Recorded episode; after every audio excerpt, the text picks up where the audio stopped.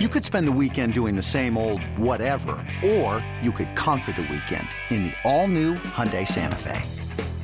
Visit HyundaiUSA.com for more details. Hyundai, there's joy in every journey. Robert Half research indicates 9 out of 10 hiring managers are having difficulty hiring.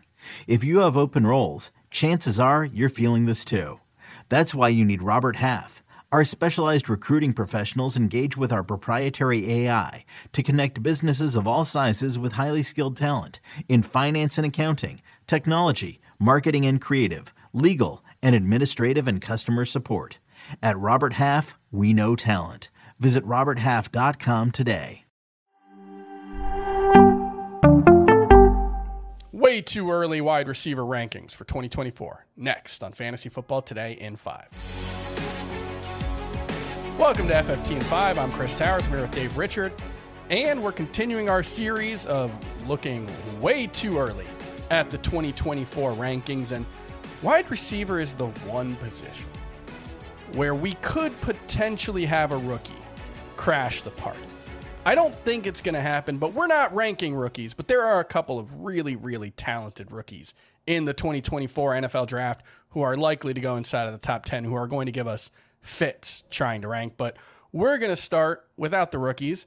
And I'm starting my top 12 with Justin Jefferson. Dave, is that a place where you agree or disagree? Uh, I'm going to disagree. I don't I know. think that's perfectly reasonable. What's that, Chris? I think that's perfectly reasonable. Thank you very much. I think that there's a top three, and Jefferson's in that top three, but I think Tyreek Hill and CeeDee Lamb, some order between those three is, is what we'll see. I, I, love what I saw in the first five games with Jefferson this season with mm-hmm. Cousins. Mm-hmm. There's almost 22 PPR points per game. I've got two receivers that average more than that over the yeah. course of the year. And so I'm a little curious who the Vikings quarterback is going to be, how accurate they'll be, and if there's some sort of drama with Justin Jefferson this offseason. He's third on my list. I think you could really make a case for. I, I, think any one of the top four can go in pretty much any order, but I'm just giving Jefferson the benefit of the doubt. Here's what it looks like if you take the two games he left with injuries out of the equation. His 17 game pace would be 124 catches, 2,008 yards, mm. and 10 touchdowns. It's pretty good. That's pretty bonkers. But obviously, like you said, Tyreek Hill and CeeDee Lamb had pretty bonkers seasons of their own. I'm going with Tyreek Hill at number two. You have Tyreek Hill number one? I have Tyreek Hill at number two as okay. well. So yeah. CeeDee Lamb is number one. Lamb is my number one because I know the most about his situation. Mm-hmm. I know he's 25 years old.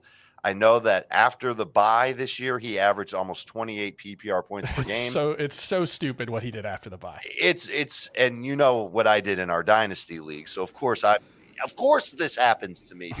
because Lamb went off in a major way, but I don't see the Cowboys changing direction here. Mm-hmm. they know what they've got in CeeDee Lamb. They targeted him over 12 times per game after the bye, and I think they're just going to keep doing it. I know who his quarterback's going to be. I expect that offensive line to be good. I've got questions about what that run game is going to look like. That helps me feel better about a 25 year old CeeDee Lamb. At least 15 PPR points in 11 straight games to close out the season, at least entering week 18, although there's no reason to think he won't continue that trend with uh, the Cowboys still having a lot to play for. Is Ja'Marr Chase the consensus number four? He's not for me. He's fifth. Interesting. I've got Amon-Ra St. Brown at four, and I just love the way that St. Brown came through 20.2 PPR points per game.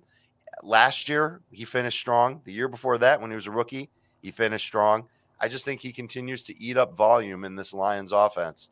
And at 24 years old, I'm putting him just ahead of Ja'Marr Chase. Here are all of the players in fantasy football at every position who had more games of at least 15 PPR points than Amon-Ra St. Brown's 12. Josh Allen, Jalen Hurts. That makes sense. Sure. Christian McCaffrey.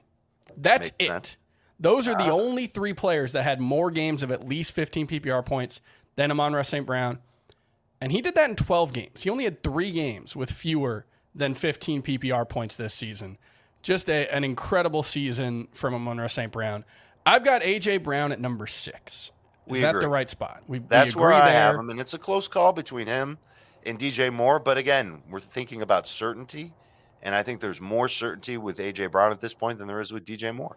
Yeah, I've got DJ Moore a little lower. I've got Puka Nacua at number seven. And, and the way I look at it is if he was a second round pick, we're ranking him no lower than fourth after the season he had, right?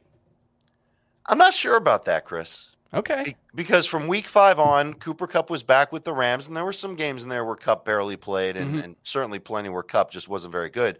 But in those games, 15.7 PPR points per Yep. game, 10.6 non PPR points per game, eight and a half targets per game.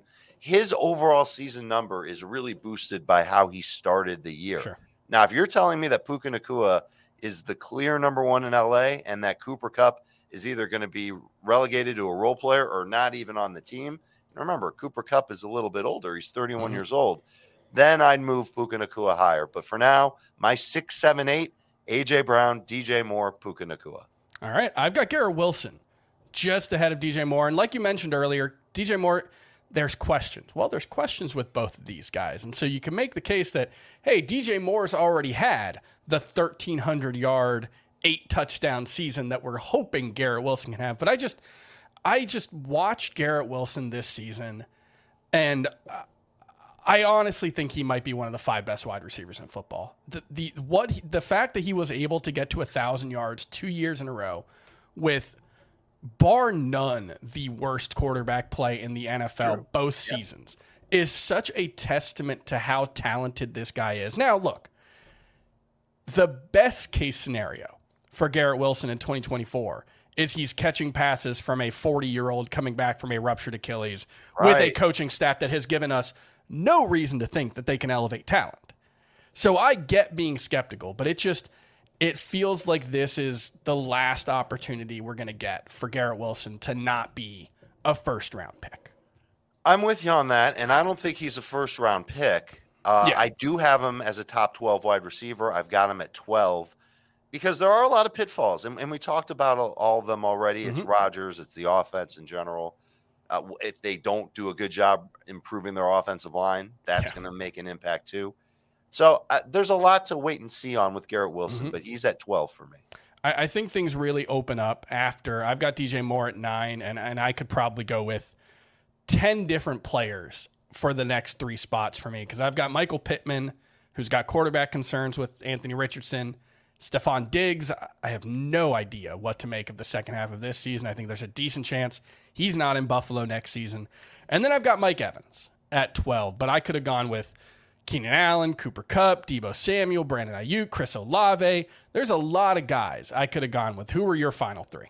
My final four, because remember, Garrett Oh, Wilson's final four, 12 yeah. for me.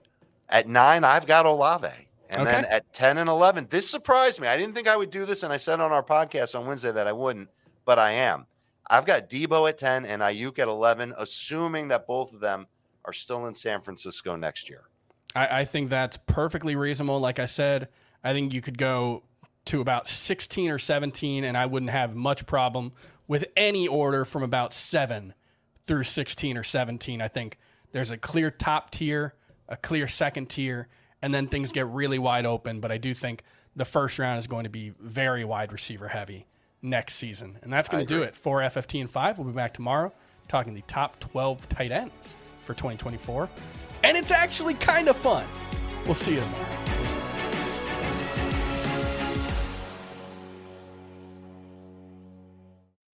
From producers Matt Damon and Ben Affleck, explore how art and music sustained hope during the siege of Sarajevo, thanks in part to humanitarians and the band U2. Kiss the Future, new documentary now streaming exclusively on Paramount Plus. Go to Paramount Plus to try it free. Terms apply.